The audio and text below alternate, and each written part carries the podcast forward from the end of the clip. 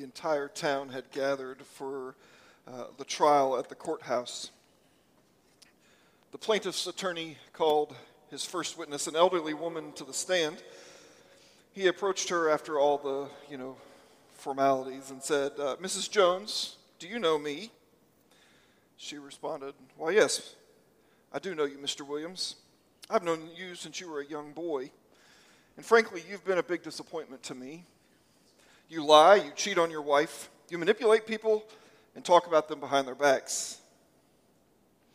You think you're a rising big shot, but you haven't the brains to realize you'll never amount to more than a two bit pusher, paper pusher. Yeah, I know you. The lawyer, obviously uh, stunned by this, uh, not knowing what else to do, he pointed across the room and he said, Mrs. Jones, do you know the defense attorney? She said, Why, yes, of course. I've known Mr. Bradley since he was a youngster, too.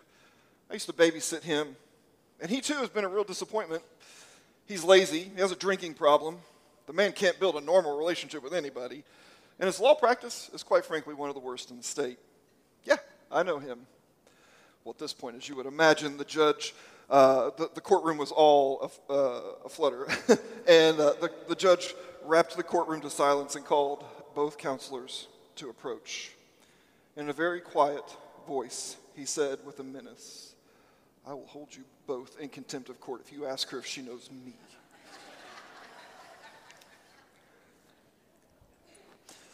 nobody, nobody likes to have their lives laid bare for all to see. Uh, we definitely like to keep our dirty laundry in the closet outside the view of everyone else. And uh, throughout history, human beings have learned to be masters of manipulation when it comes to concealing our innermost secrets. Uh, we've gotten so good at it, in fact, sometimes we even fool ourselves. And it's easy to look at the world around you, the people around you, and find yourself discouraged, disappointed, disillusioned at the world around you.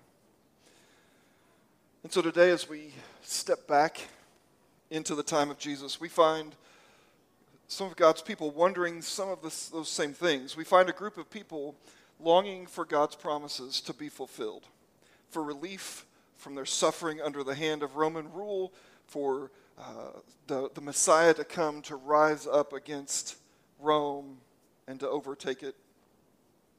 And then we find another group who thinks they have it all figured out. And so as we approach Luke 18, we get the sense that Jesus is finding himself in this a common point of conversation that do- dominates religious circles even today. Um, because in just the previous chapter, we're going to be in Luke 18, but in Luke 17, religious leaders were asking, though I doubt their sincerity because they thought they had it all figured out. He said, they say to him, Well, Jesus, when will the kingdom of God come?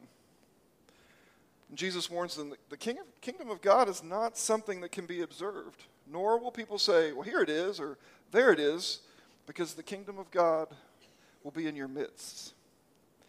And yet, here we are, 2,000 years later, with thousands and thousands of pages and books and movies and Bible studies seeking just to do that same thing. So it, it kinda, you kind of get the sense that in Luke 17, the religious leaders aren't really tracking. Uh, the people aren't tracking with Jesus. And so from Luke 17, verses 21 and following, Jesus tries to paint a picture for them. Uh, the picture I see as I read it are these people sitting before Jesus looking at him totally confused, um, as I think I would have been as well, because what Jesus was describing was something completely different than what was expected. And that's the scene we find ourselves in in Luke 18. They've had this discussion, and then Luke says in Luke 18, verse 1 Then Jesus told his disciples a parable to show them that they should always pray and not give up. He said, In a certain town there was a judge who neither feared God nor cared what people thought. And there was a widow in that town that kept coming to him with a plea Grant me justice against my adversary. For some time he refused. But he finally said to himself, Even though I don't fear God or care what people think, yet because this widow keeps bothering me, I'll see that she gets justice so that she won't eventually come and attack me. And the Lord says, Listen to what the unjust judge says. And will not God bring about justice for his chosen ones who cry out to him all day and night? Will he keep putting them off? I tell you that he will see that they get justice and quickly. However, when the Son of Man comes, will he find faith on the earth? And I don't know. I don't know if Luke just wanted to be really like super clear or that he was concerned that his readers might be too dense to understand. So he just starts right off with the point of the parable.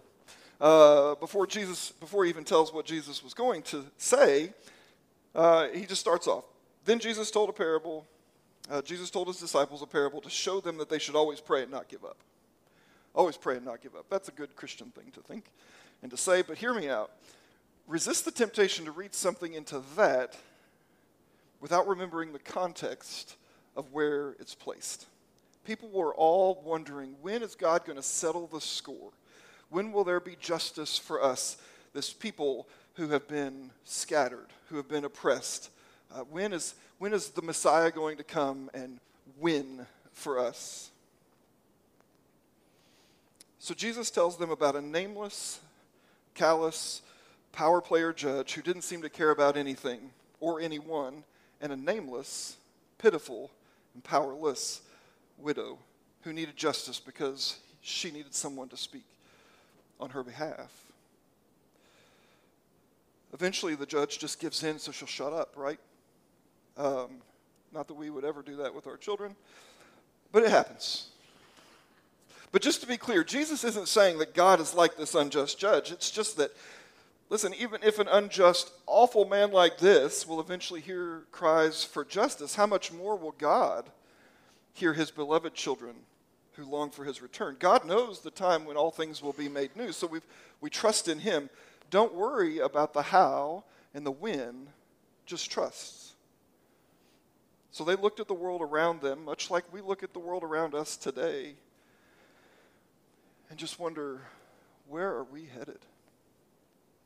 They looked around the world and longed for justice.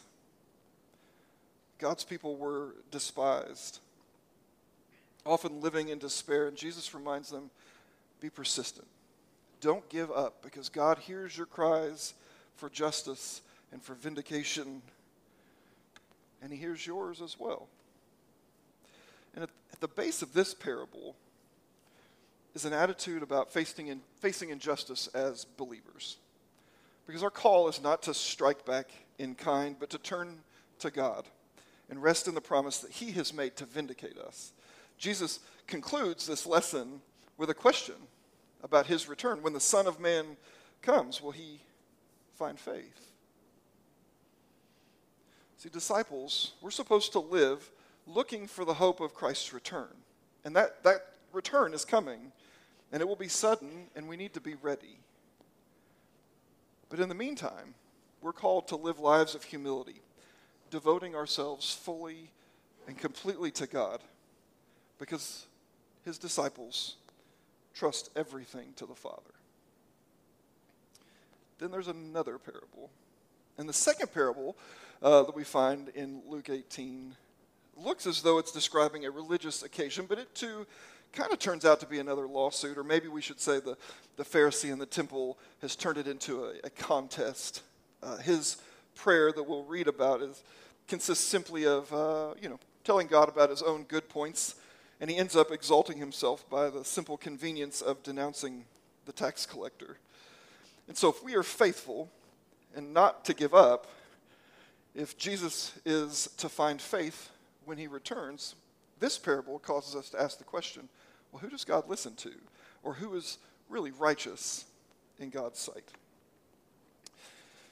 Continuing on in verse 9. To some who were confident of their own righteousness and looked down on everyone else, clearly he was just talking to the Pharisees. You can disregard any of the following. Jesus told this parable. Two men went up to the temple to pray, one a Pharisee and the other a tax collector. The Pharisee stood by himself and prayed, God, I thank you that I'm not like other people, robbers, evildoers, adulterers, or even like this tax collector. I fast twice a week, and I give a tenth of all I get. But the tax collector stood at a distance. He would not even look up to heaven, but beat his breast and said, God, have mercy on me, a sinner. I tell you that this man, rather than the other, went home justified before God. For all those who exalt themselves will be humbled, and those who humble themselves will be exalted. And I, I get it. I'm sure none of us here would describe our attitude toward God like that of the Pharisee in the story, but the assumption remains that on some level, we believe that God's ultimate approval of us is based on our obedience and good deeds. Now, if you were to tell this story to a Muslim or a Buddhist friend, or, or most any world religion, without any context, it's likely they would consider the Pharisee to be the hero of the story. He should be the one to go uh, become justified before God because he is doing all the right things. No one likes to have their lives laid bare. No one. So, can we be honest for a minute? Maybe just at least with yourself. And maybe we can admit that we sometimes fall into the trap of the Pharisees' mindset. I mean, maybe it wasn't a prayer up front in front of others, but maybe you've thought or, or said something like, Oh, look at that train wreck. Man, thank God I'm not like them. Thank God I'm not like that bum or that menace to society, that druggie, that fill in the blank with your favorite stereotype. Have you ever said to your children, Now look at them. You need to study hard and work hard so you don't end up like them? Thank you, God, that I'm not an adulterer, a drunk, or a sinner. Have you looked down upon someone because of their failure to meet your expectations of doing right? I mean, the tax collector in, in Jews' eyes would have been a thief, a traitor to God and his fellow man. He was despised, he was just repugnant. So, who is it that you look at and it just makes your stomach turn? Jesus isn't even being a little bit discreet here. He's asking you, have you considered that the them you're talking about is more righteous in God's sight than you? See, they recognize their need for someone else's goodness and grace. They recognize their need, uh, their sin, and they cry out to God, Have mercy on me, a sinner, instead of relying on their own goodness. If you're here and you're not a believer, and you find that there are so many religious people that are intolerably proud and judgmental, it's because of this. Their system of justification by good works means that what really counts in the world is how hard you work and how well you perform. Whenever we as Christians create our own rules beyond God's word and judge people or other Christians who don't follow those, we are the Pharisee. On the other hand, the extreme opposite is also true. Whenever we feel like, well, God couldn't love me, I can't even, I can't talk to God because I've sinned, I've failed, I, I'm not worthy, I can't, I can't do it. We also have adopted that same approach that God looks at us based on our good deeds or lack thereof.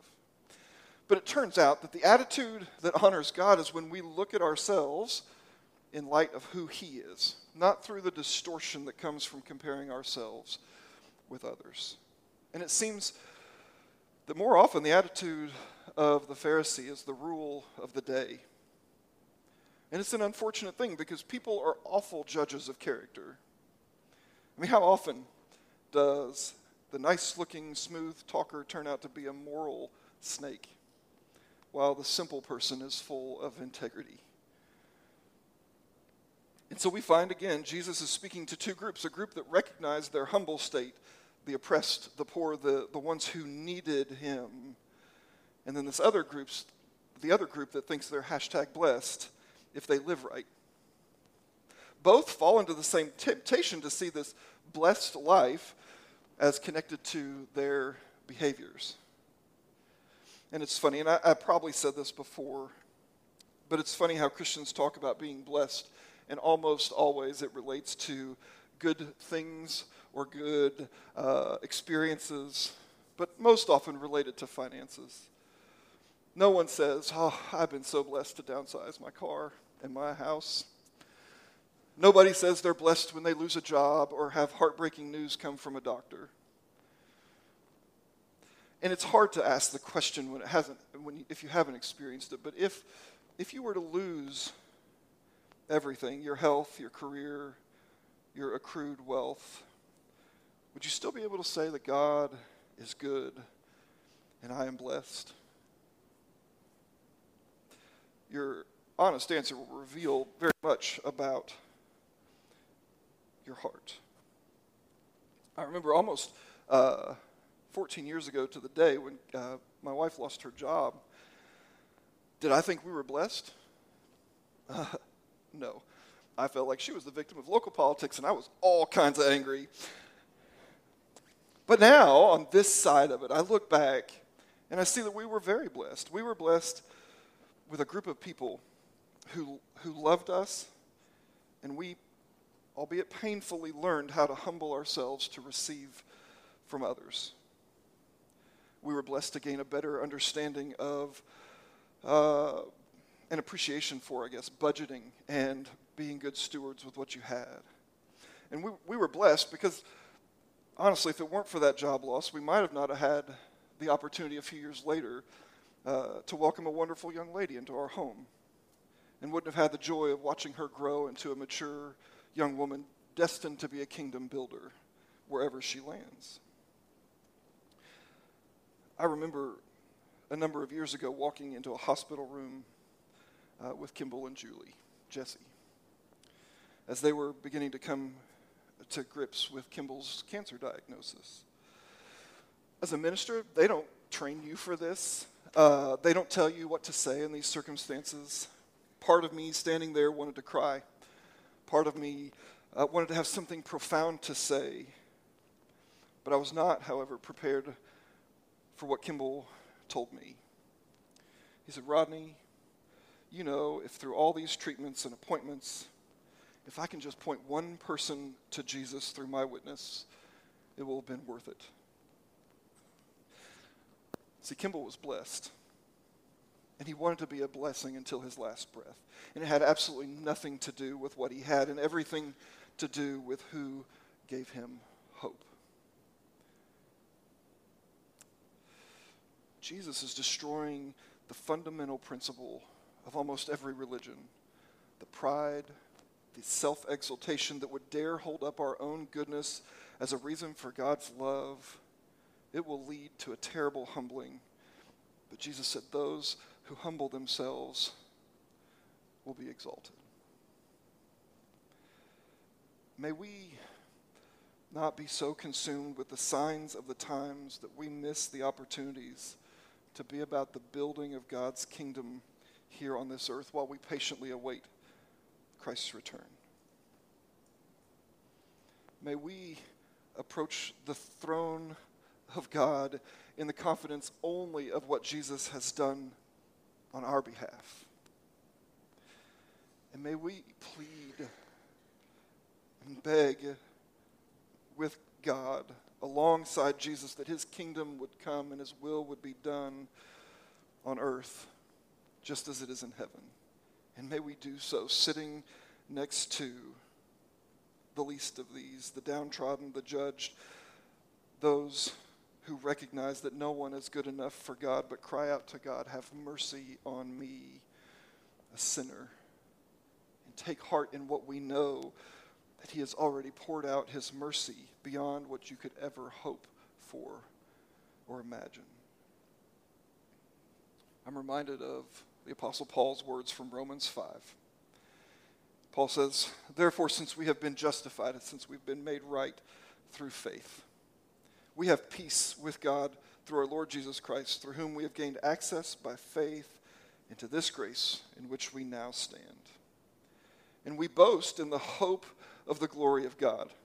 Not only so, we also glory in our sufferings because we know that suffering produces perseverance, perseverance, character, and character, hope. N.T. Wright said this If you want to see where this final vindication is anticipated in the present world, look for where there is genuine repentance and humility, a genuine casting of oneself on the mercies of God. Because Jesus' words, this one went home vindicated, those are among the most comforting words in the entire gospel. Let's pray.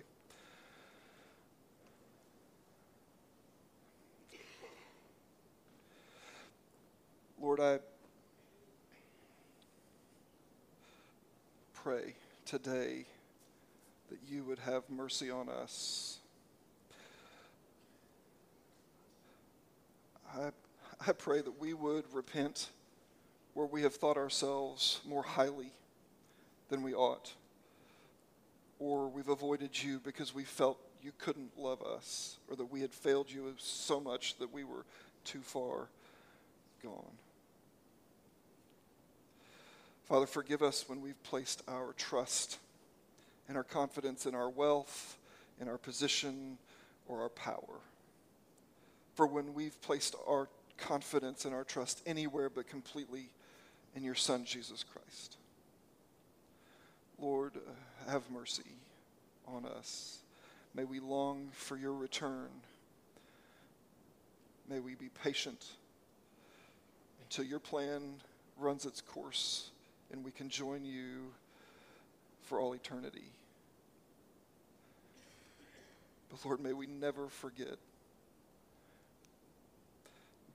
that we are the them that we look at, that we look down our noses at. That, but for your grace and your goodness, I have nothing. So, Father, today, may you be at work in our hearts, that we would surrender everything to you.